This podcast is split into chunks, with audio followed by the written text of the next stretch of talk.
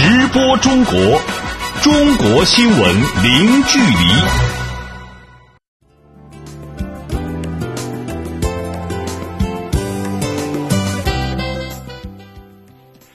这里是直播中国节目，听众朋友您好，我是主持人林飞。您好，我是杨敏。今天节目的主要内容是：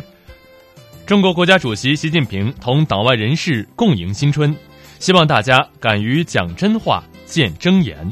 中国将开展常态化海洋督查，保护海岛资源和海洋生态环境。二零一六年，中国就业形势总体稳定，新增就业一千三百一十四万人。中国去年出生人口一千七百八十六万，二孩及以上占比超过四成。嫦娥五号将于十一月出征，打包月球土壤返回地面。好，欢迎各位持续收听。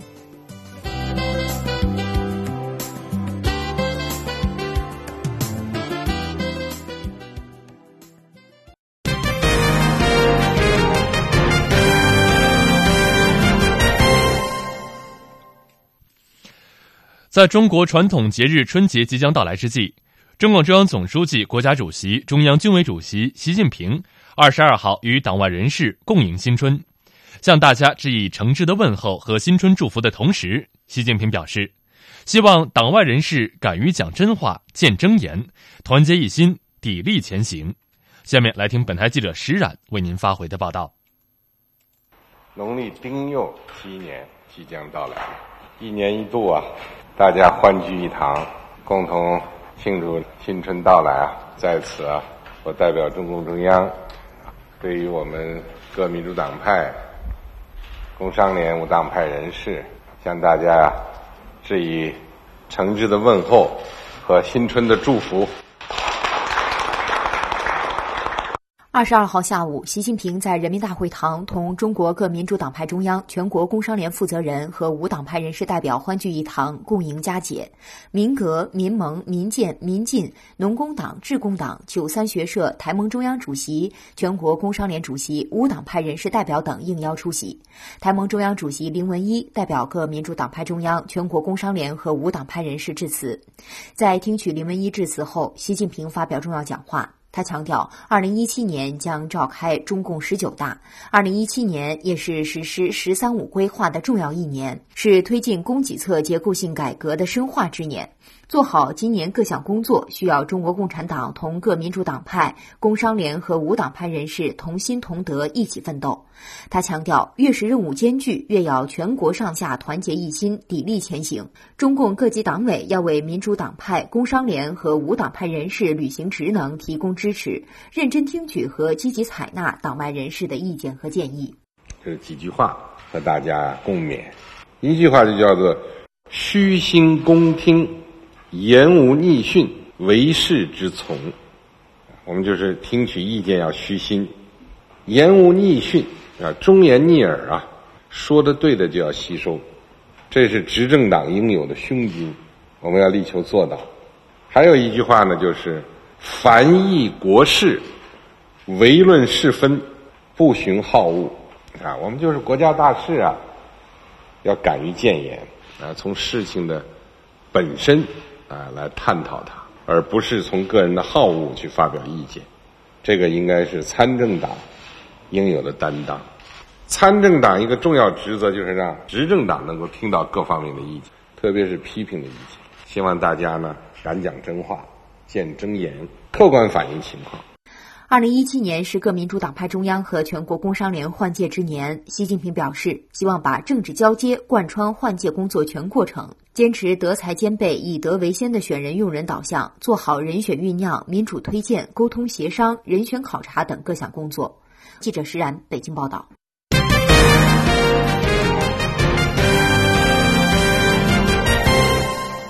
为落实去年习近平主席和菲律宾杜特尔特总统会见时达成的成果和共识，中方邀请菲方五位部长来华访问，进一步沟通落实经贸成果。二十二号晚间，菲方高规格代表团抵达北京，菲方代表团团长菲律宾财政部长多明季斯接受中国媒体联合采访，对此次会见进行介绍。有关情况，我们来听记者陈宇发回的报道。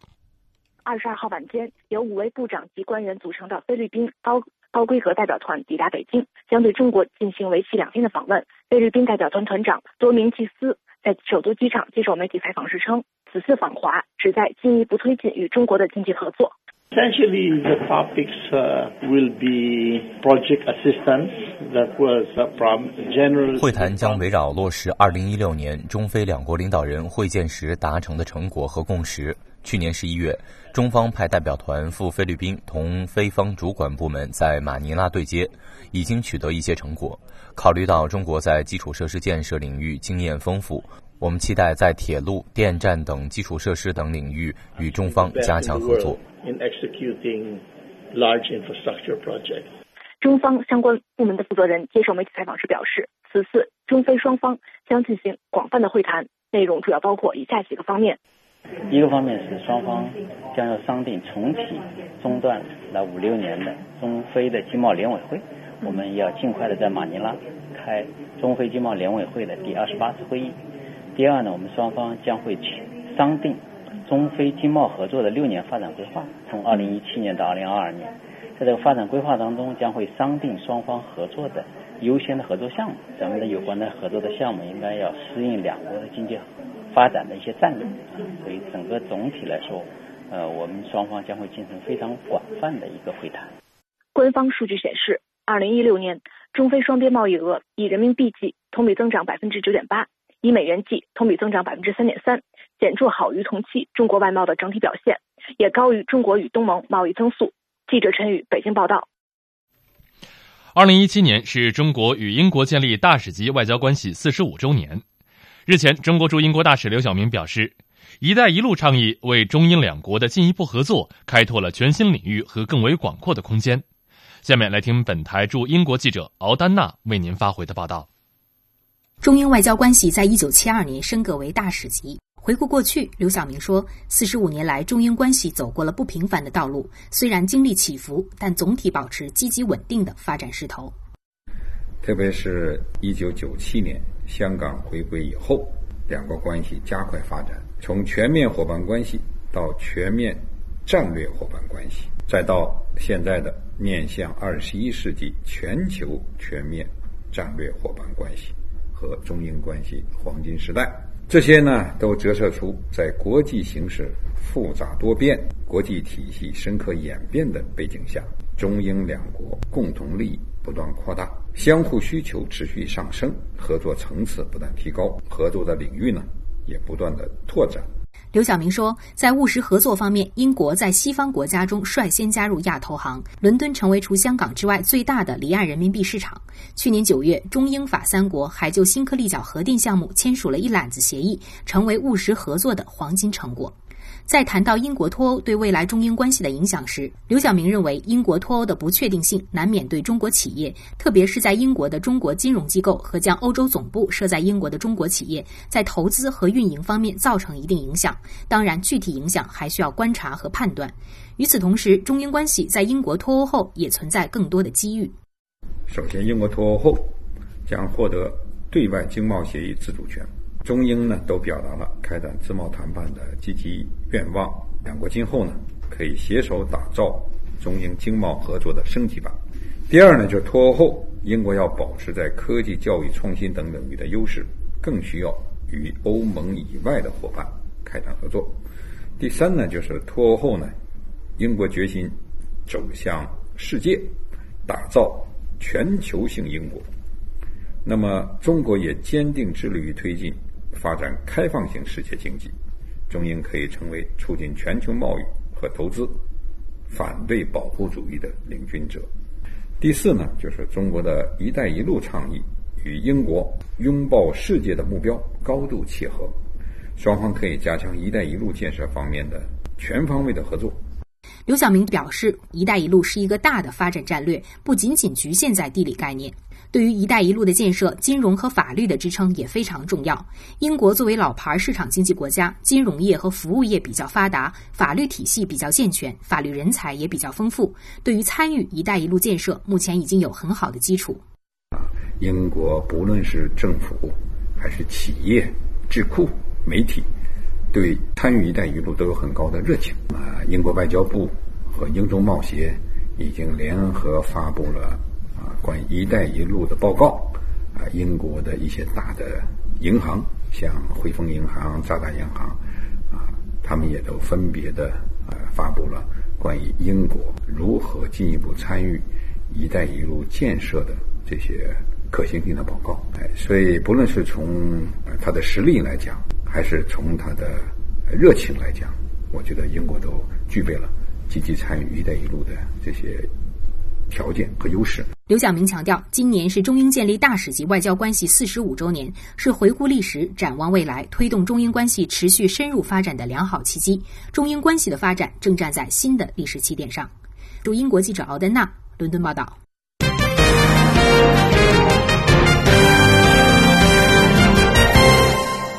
直播中国继续来关注新闻。日前，中国政府发文明确，将授权国家海洋局对中国沿海地区政府、海洋主管部门和海洋执法机构进行监督检查。国家海洋局有关负责人透露，中国将对海洋督查常态化，推动地方政府落实海岛资源监管和海洋生态环境保护法定责任。具体，我们来听记者肖忠仁的报道。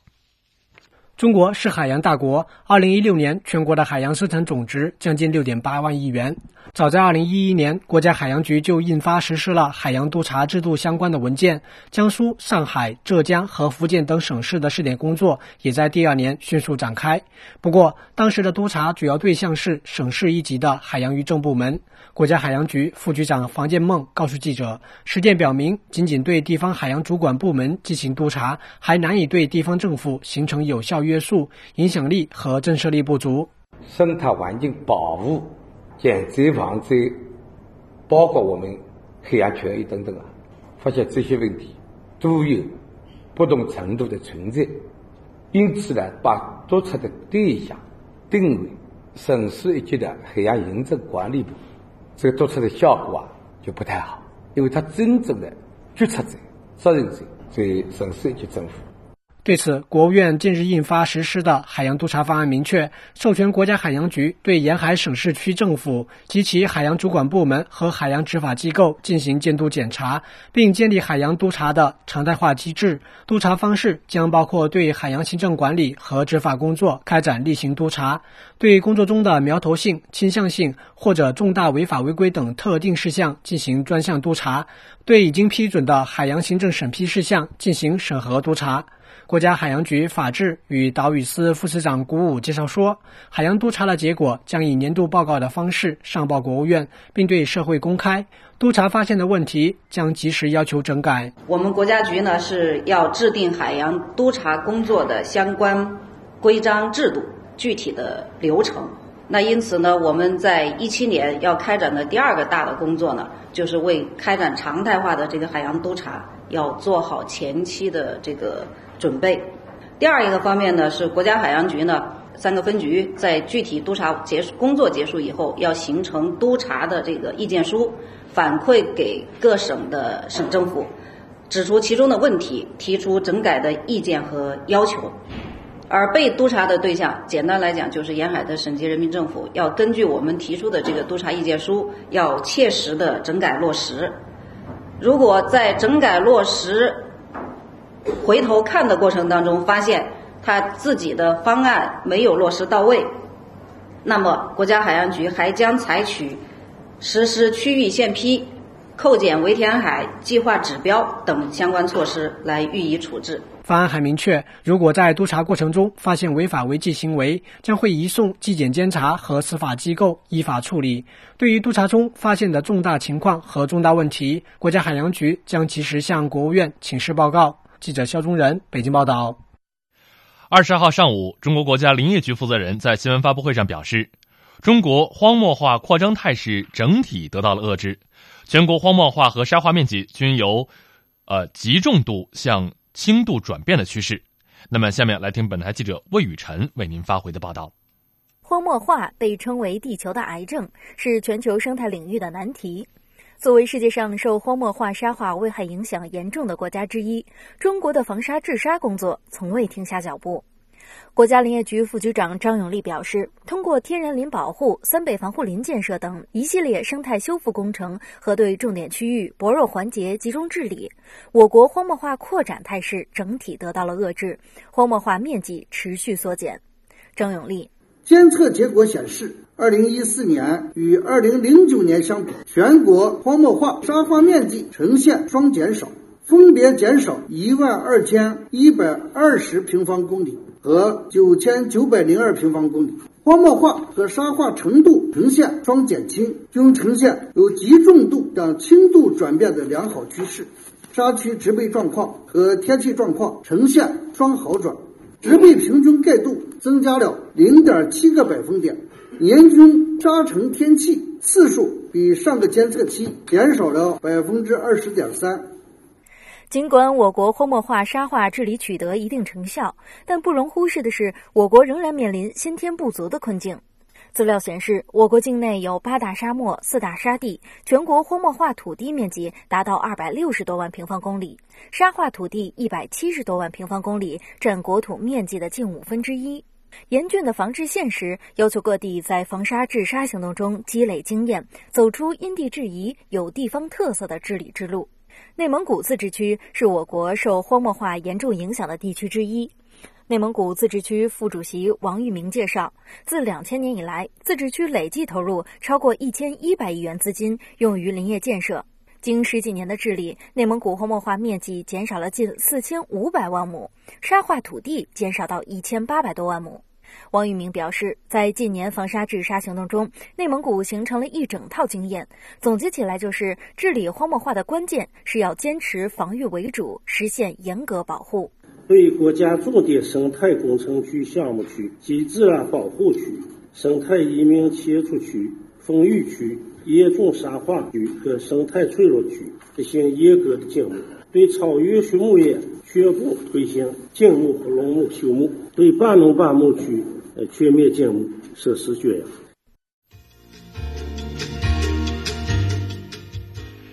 直播中国，接下来我们将关注以下的财经资讯：中国将推动体制机制改革创新，培育农业农村发展新动能。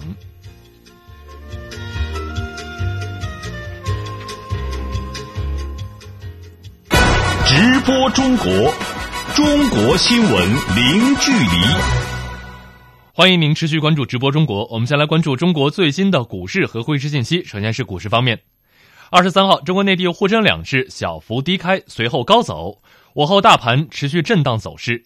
那么截止到收盘，沪指收报于三千一百三十六点七七点，上涨十三点六四点，涨幅百分之零点四四，成交一千四百八十一点四六亿元人民币。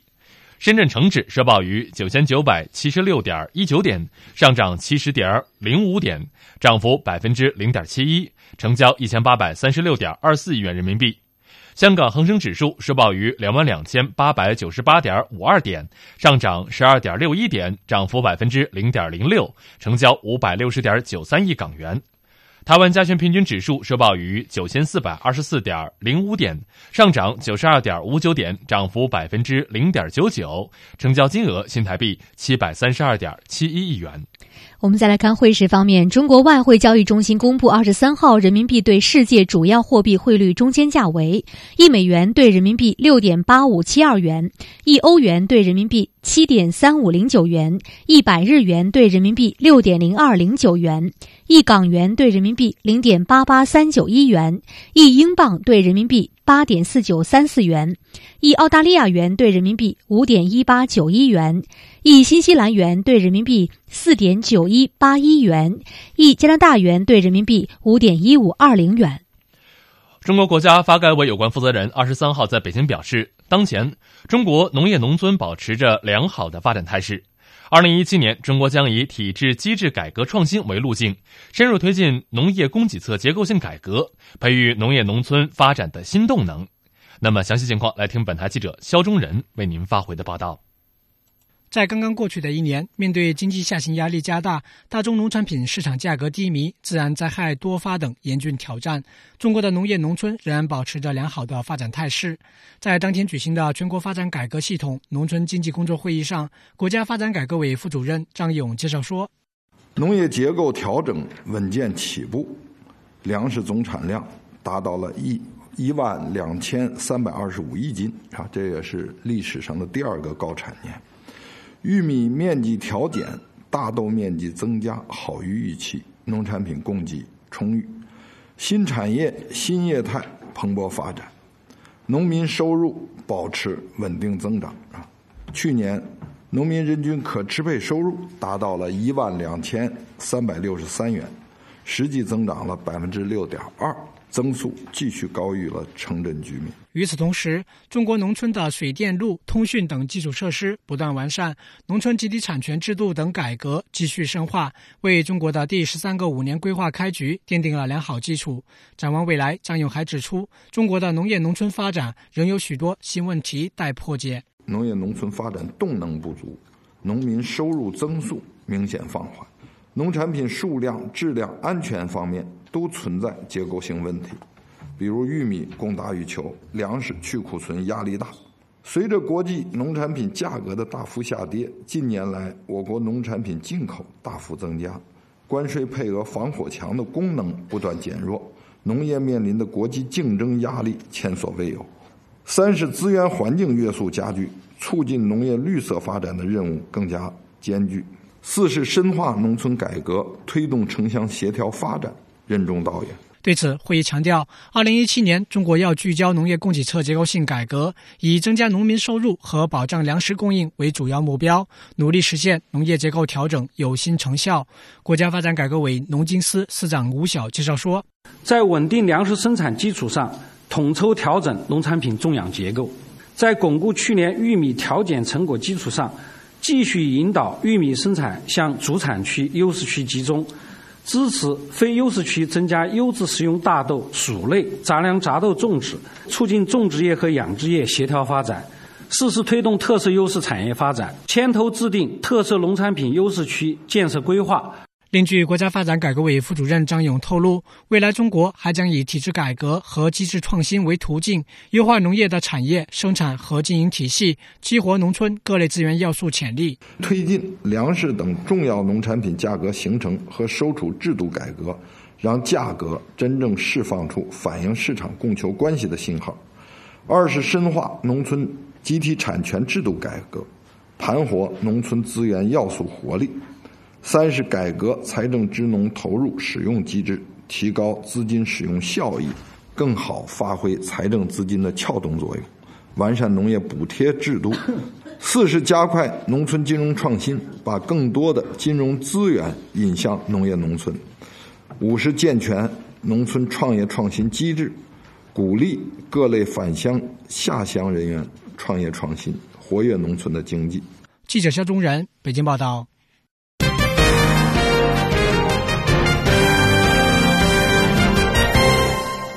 继续来关注新闻。二十二号，广东省在该省的人大年度例会上透露，粤港澳大湾区发展规划已经启动编制。广东省代省长马兴瑞称，今年广东将携手港澳推进珠三角世界级城市群和粤港澳大湾区建设。马兴瑞称，要发挥广州、深圳的龙头带动作用，在珠三角优化发展、粤港澳大湾区建设当中开足马力，进一步释放创新创造产业辐射带动能力。粤港澳经济体量巨大，珠三角九市和港澳地区的 GDP 总量早在二零一五年就约合一点二四万亿美元，超过当年西班牙。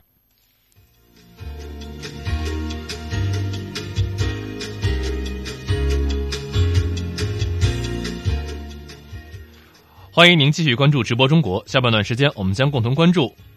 最新报告显示，中国网民超过七亿人，网上支付用户规模增长迅速。中国去年出生人口一千七百八十六万，二孩及以上占比超过四成。嫦娥五号将于十一月出征，打包月球土壤返回地面。各位听众，这里是新闻节目直播中国，我们稍事休息之后继续为您关注新闻，稍后见。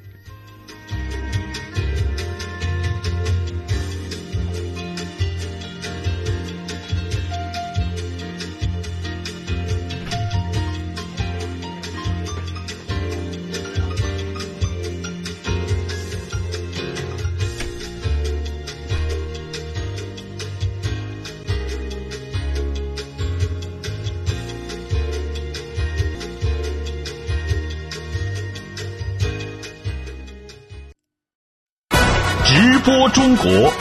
中国新闻零距离。直播中国下半段时间，我们首先关注今天节目的主要新闻。中国传统节日春节即将来临，中共中央总书记、国家主席、中央军委主席习近平二十二号与党外人士共迎新春。习近平表示，希望党外人士敢于讲真言、见真言，团结一心，砥砺前行。中国国家海洋局有关负责人透露，中国将对海洋督察常态化，推动地方政府落实海岛资源监管和海洋生态环境保护法定责任。中国国家林业局负责人二十二号表示，中国荒漠化扩张态势整体得到遏制，全国荒漠化和沙化面积均呈现由极重度向轻度转变的趋势。二十三号，中国人力资源和社会保障部新闻发言人卢爱红在北京表示，去年中国就业形势总体稳定，新增就业一千三百一十四万人。中国互联网络信息中心二十二号发布的最新报告显示，中国网民规模已超过七亿，手机网上支付用户规模增长迅速，年增长率超过三成。中国国家卫生计生委公布的最新数据显示，去年中国出生人口超过一千七百八十六万，是两千年以来出生人口最高的年份。其中，二孩占比大幅提升。中国航天科技集团公司二十二号发布的消息称，嫦娥五号探测器有望于今年十一月发射，将打包月球土壤返回地面。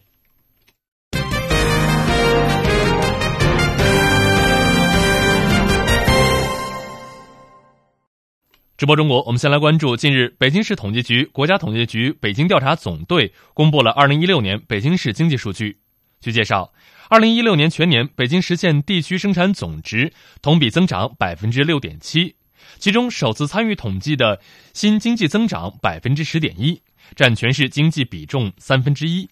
那么详细情况，来听本台记者李文婷为您发回的报道。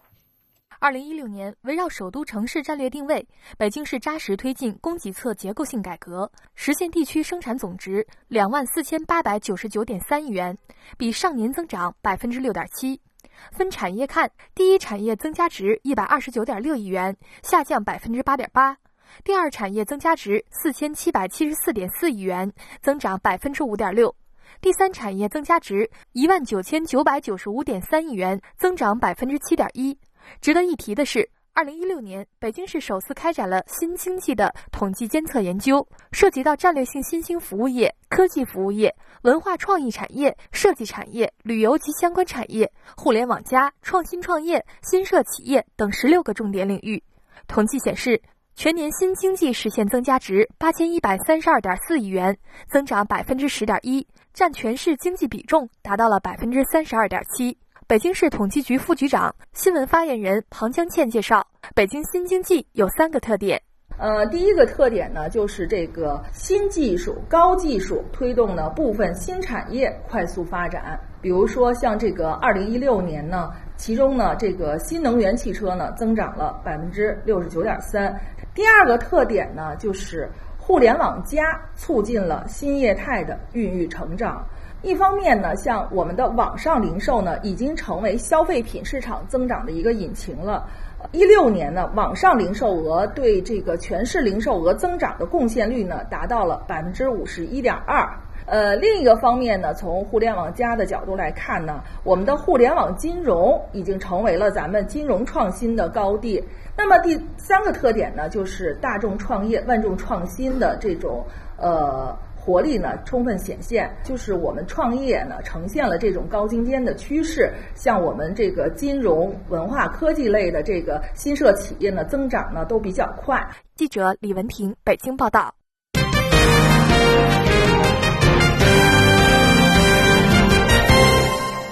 中国人力资源和社会保障部新闻发言人卢爱红二十三号在新闻发布会上表示，今年的就业形势总体稳定的基本面没有变，但是稳中有优。此外，下一步中国将完善社会保障制度，出台实施完善基本养老保险制度总体方案。有关情况，我们来听记者王环星发回的报道。据中国人社部新闻发言人卢爱红介绍，去年全国城镇新增就业一千三百一十四万人，城镇失业人员再就业五百五十四万人，就业困难人员实现就业一百六十九万人，超额完成全年目标任务。卢爱红表示，今年就业形势总体稳定的基本面没有变，但是稳中有优。比如结构性和摩擦性失业增多，特别是这两年过剩产能加速出清，职工安置的任务非常繁重。但是促进就业也有许多积极的因素和有利条件。比如说，经济发展向好的基本面没有变，这是中国经济一个大趋势。我国经济发展仍处于合理区间，还有经济总量增大、经济结构优化以及商事制度改革、简政放权改革这些带来的红利的持续释放。另外还包括新型城镇化的推进、“一带一路”建设等重大战略部署的推进实施，特别是双创的蓬勃发展、新技术新业态的不断涌现，也都将进一步拓展就业增长的空间，对就业的拉动能力进一步增强。罗爱红指出，当前中国社会保险覆盖范围持续扩大，下一步将完善社会保障制度，出台实施完善基本养老保险制度总体方案，出台实施企业年金办法。深入推进机关事业单位养老保险制度改革，认真落实全国卫生与健康大会决策部署，推进三医联动，积极推进医保支付方式改革，加强医保基金预算管理，推进按病种付费等多种支付方式，强化对医疗行为的监管，改进医疗保险个人账户，积极开展门诊费用统筹，全面推进城乡居民医保整合，开展长期护理保险试点和医疗保险与生育保险合并实施试点工作。积极推进工伤保险省级统筹，稳步提高社会保障待遇水平。罗爱红表示，今年人社部还将继续提升社会保险经办管理服务能力，加快建立中国异地就医联网结算系统，确保今年基本实现符合转诊规定的异地就医住院费用直接结算。此外，卢爱红还介绍，二零一四年以来，中国已经先后七批取消了四百三十三项国务院部门设置的职业资格许可和认定事项，削减比例达到了原总量的百分之七十以上。下一步将继续完善中国职业资格制度，实现职业资格既瘦身又健体。下一步呢，我们将按程序报请审定以后，以文部的名义向社会公布这样一个职业清单、职业资格目录清单，这里面包括职业能力、水平评价。职业资格转入等等方面的，本身职业资格就是就是这个含义。目录清单之外，一律不得认许可和认定职业资格。目录清单之内，除准入类职业资格外，一律不得与就业创业挂钩。这是下一步改革的一个一个基本思路。记者王欢星北京报道。二十二号，中国互联网络信息中心发布了第三十九次中国互联网络发展状况统计报告。报告显示，截止到二零一六年的十二月。中国网民规模已经超过了七亿，手机网上支付用户规模增长迅速，达到了四点六九亿，年增长率超过了三成。那么详细情况，来听本台记者郑智为您发回的报道。该报告显示，二零一六年我国共计新增网民四千二百九十九万人，增长率为百分之六点二。其中，手机网民的数量更是快速增长。截至二零一六年十二月，我国手机网民规模达到六点九五亿，增长率连续三年超过百分之十。在此过程中，台式电脑、笔记本电脑的使用率均出现下降，手机不断挤占其他个人上网设备的使用。中国互联网络信息中心互联网发展研究。部副主任刘星认为，以手机为代表的移动互联网接下来将进一步增长。在新网民当中，有百分之八十的新网民是通过手机来上网，这也意味着未来对于非网民的推进，我们还是需要通过手机设备来给他们进行一个引入。该报告指出，移动互联网与线下经济的联系也是日益紧密。二零一六年，我国手机网上支付用户规模增长迅速，达到四点六九亿，年增长率为百分之三十一点二。该报告显示，网络预约专车用户规模为一点六八亿，比二零一六年上半年增加四千六百一十六万，增长率为百分之三十七点九。去年，越来越多的中国网民也开始使用互联网进行慈善行为。数据显示，截至二零一六年底，有超过三分之一的中国网民使用过互联网进行慈善行为，用户规模达到二点三八亿。中国互联网络信息中心互联网发展研究部副主任刘星分析指出：那么，为什么我们的互联网公益会有这么高的使用率呢？首先，第一个，我们认为它的门槛低。实际上，如果我们想设想一下，我们去捐助几块钱、十块钱，甚至几十块钱的时候，我们很少会说去拿着这个钱走到公益机构去捐。而互联网恰恰解决了这个问题，它降低了我们的捐助门槛，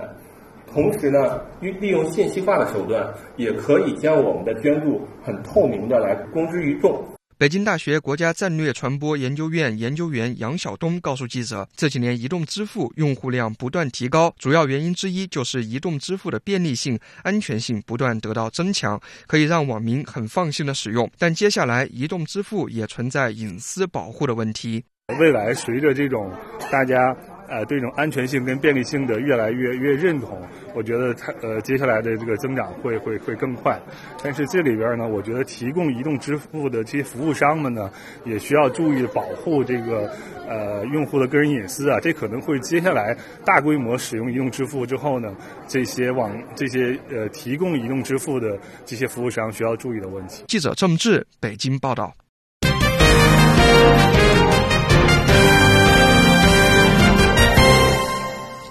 中国国家卫生计生委公布的最新数据显示，去年中国出生人口超过一千七百八十六万，是两千年以来出生人口最高的年份。其中，二孩占比大幅提升。国家卫生计生委计划生育指导司司长杨文庄表示，二零一三年以前，二孩在全年出生人口中的比重始终保持在百分之三十左右。到二零一六年，二孩及以上在全年出生人口当中的比重超过了。百分之四十五。有关情况，来听记者乔全兴的报道。国家卫计委计划生育基层指导司司长杨文庄表示，二零一六年是实施单独两孩政策的第三年，也是实施全面两孩政策的第一年，政策效应逐步显现，出生人口有了明显增加。呃，国家统计局根据千分之一抽样调查推算，全国出生人口为一千七百八十六万。生育水平呢提升到一点七以上。根据国家卫生计生统计数据，全年住院分娩活产数为一千八百四十六万人，也从另一个方面佐证了政策的积极效应。呃，大家知道，两千年呢，我们国家出生人口为一千七百七十一万人，之后下降到两千零二年的一千六百四十七万人。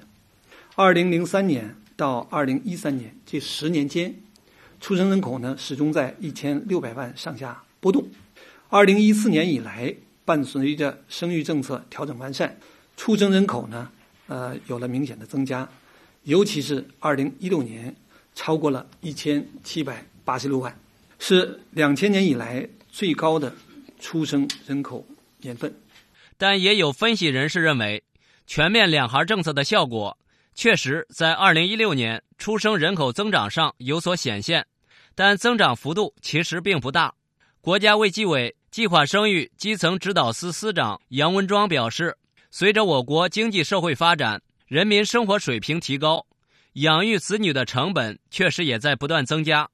对生育意愿也有影响。根据我委二零一五年生育意愿调查的一个结果，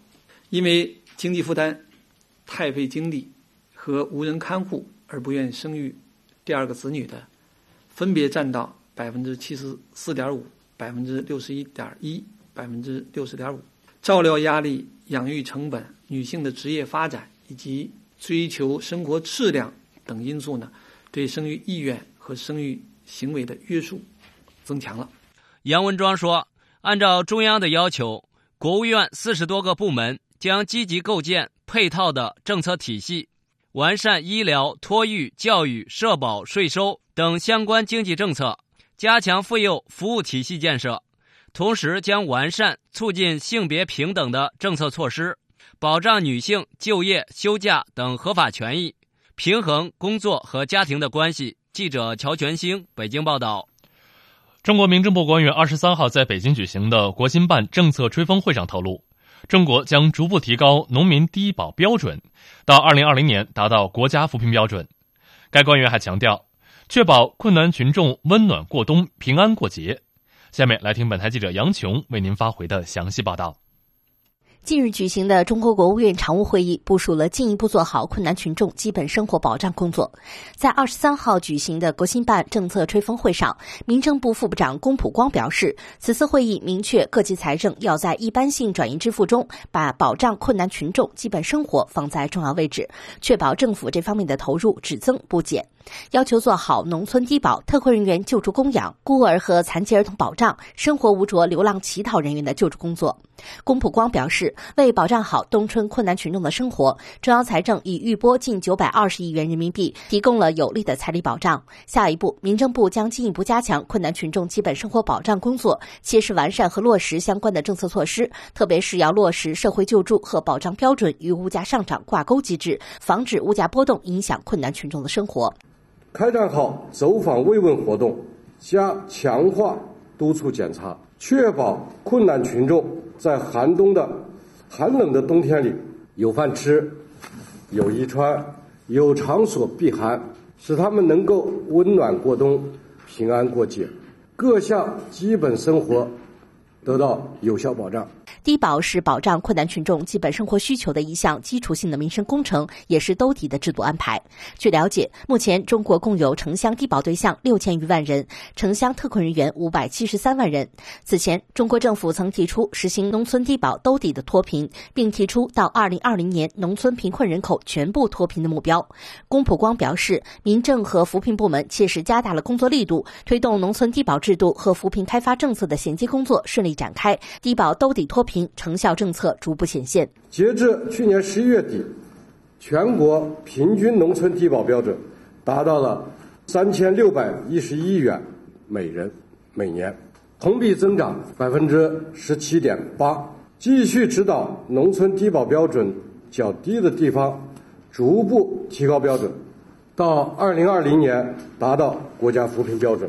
当前，在困难群众的各项工作中，因病致贫、因病返贫的问题依然突出。民政部社会救助司司长刘喜堂表示，要加强医疗保险和医疗救助的衔接，拓展医疗救助对象的范围，为困难群众带来更多救助方面的帮扶。二零一六年一到九月份，医疗救助实施有五千一百多万人次，支出资金一百八十九亿元人民币。把医疗救助的对象啊，从过去的低保对象和这个特困供养人员。呃，拓展到了其他的一些低收入群体中的，比如说低收入群体中的老年人、重病患者、啊未成年人和残疾人等。同时呢，聚焦呃困难人群的这个重病和大病，在提高他们的救助水平，比如说提高它的封顶线、呃这个最高的救助限额和提高的这个报销比例等方面，呃，也有一些这个要求。去年呢，我们重点呢是在落实国务院办公厅转发的这个重大疾病这个文件里面做了一些工作，推动这个文件能够落地。记者杨琼，北京报道。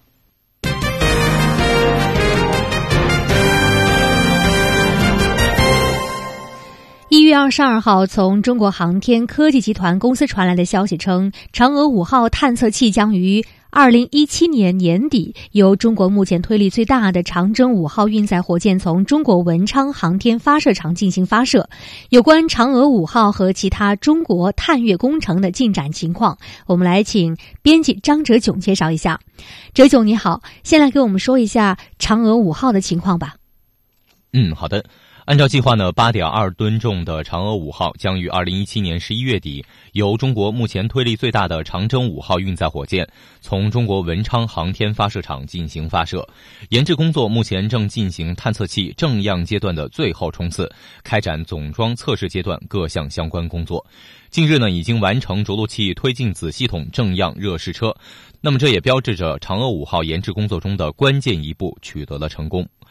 那么这次嫦娥五号的发射将创造中国航天的四个首次：首次在月球表面自动采样，首次从月面起飞，首次在三十八万公里以外的月球轨道上进行无人交会对接，首次带着月壤以接近第二宇宙速度返回地球。中国航天科技集团公司五院月球探测卫星总指挥顾问兼总设计师顾问叶培建院士介绍说。嫦娥五号包括轨道器、返回器、上升器、着陆器四部分。到达月球轨道以后呢，轨道器和返回器将绕月飞行，着陆器和上升器在月面降落。着陆器用所搭载的采样装置在月面采样后，装入上升器所携带的容器里。随后，上升器从月面起飞，与轨道器、返回器组成的组合体进行交会对接，把采集的样品转移到返回器后分离。轨道器和返回器组合体飞向地球，在距离地面几千公里时分离，最后返回器返回到地球。主持人，那么中国探月后续还会有什么大动作吗？嗯，好的。国家航天局副局长吴艳华此前表示呢，二零一八年中国将发射嫦娥四号，实施世界上第一次在月球背面软着陆并巡视探测。同时呢，要在日地拉格朗日 L 二点发射一颗中继卫星，作为中继通信数据传输所用，为月球乃至深空探测提供服务和支持。吴艳华说呢，按照国家航天局对未来月球探测的规划，中国设想未来五年、十年开展两次以机器人为代表的月球南北极的探测。归纳起来呢，就是启动实施探月工程四期，其中包括二零二零年左右发射嫦娥六号等月球探测器，实现月球极区采样返回。主持人，嗯，好的，感谢哲总的报道。我们再来关注国家质量监督检验检疫总局二十二号召开了新闻发布会，公布了对烟花爆竹产品专项抽查的情况。调查显示，烟花爆竹产品抽查合格率下降幅度最大，合格率仅为五成。那么具体内容，来听本台记者李进、实习记者孙清怡为您发回的报道。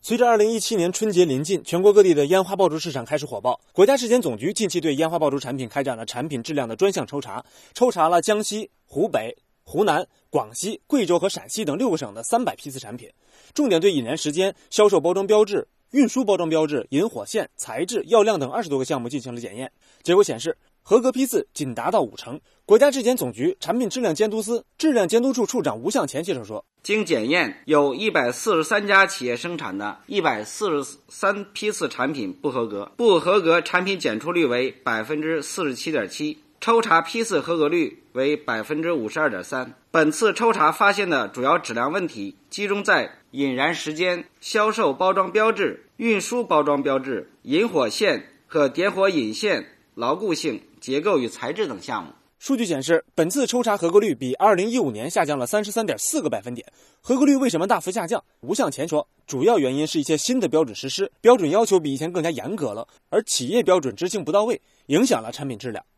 二零一六年四月一日起实施的新标准规定，第一发为小礼花效果的组合烟花产品，引燃时间为五到八秒，而旧标准规定的引燃时间为三到八秒。二是增加了销售包装标志。运输包装标志检测内容。三是标准在结构与材质项目新增了进入隔板、垫板要求。针对本次烟花爆竹产品质量，国家监督专项抽查中发现的问题，国家质检总局已经责成相关部门对不合格产品生产企业依法进行责令整改、限期改正，并将对不合格批次厂家和产品名在网上向公众公布。与此同时，国家质检总局还提醒消费者，春节期间购买烟花爆竹要到有销售许可证的专营销售点购买，并根据年龄、燃放场地等实际情况选购烟花爆竹的品种。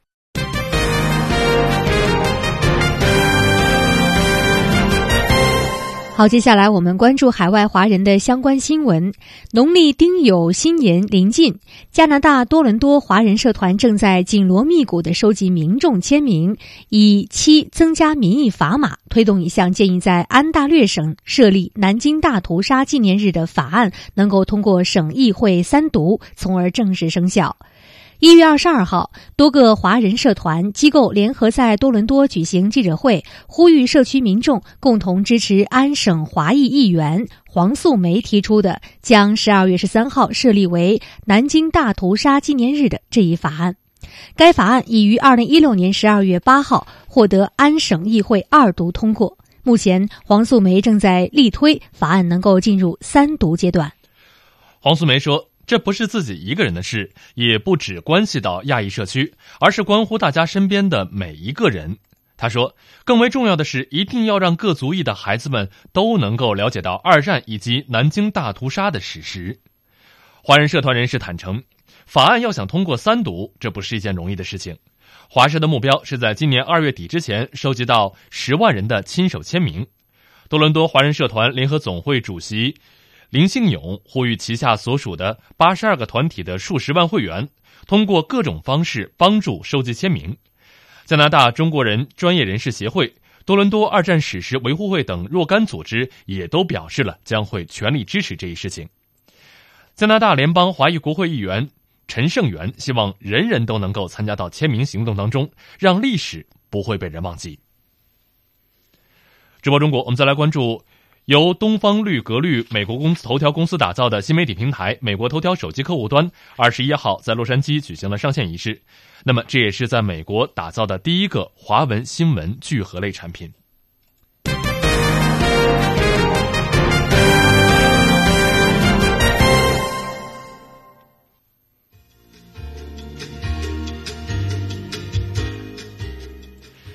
直播中国，在节目的最后，我们来简单回顾一下今天节目的主要新闻。中国国家主席习近平同党外人士共迎新春，希望大家敢于讲真话、见真言。中国将开展常态化海洋督查，保护海岛资源和海洋生态环境。二零一六年，中国就业形势总体稳定，新增就业一千三百一十四万人。中国去年出生人口一千七百八十六万，二孩及以上占比超过四成。各位听众，今天的直播中国到这里就全部结束了，非常感谢您的收听，我们明天同一时间再会。再会。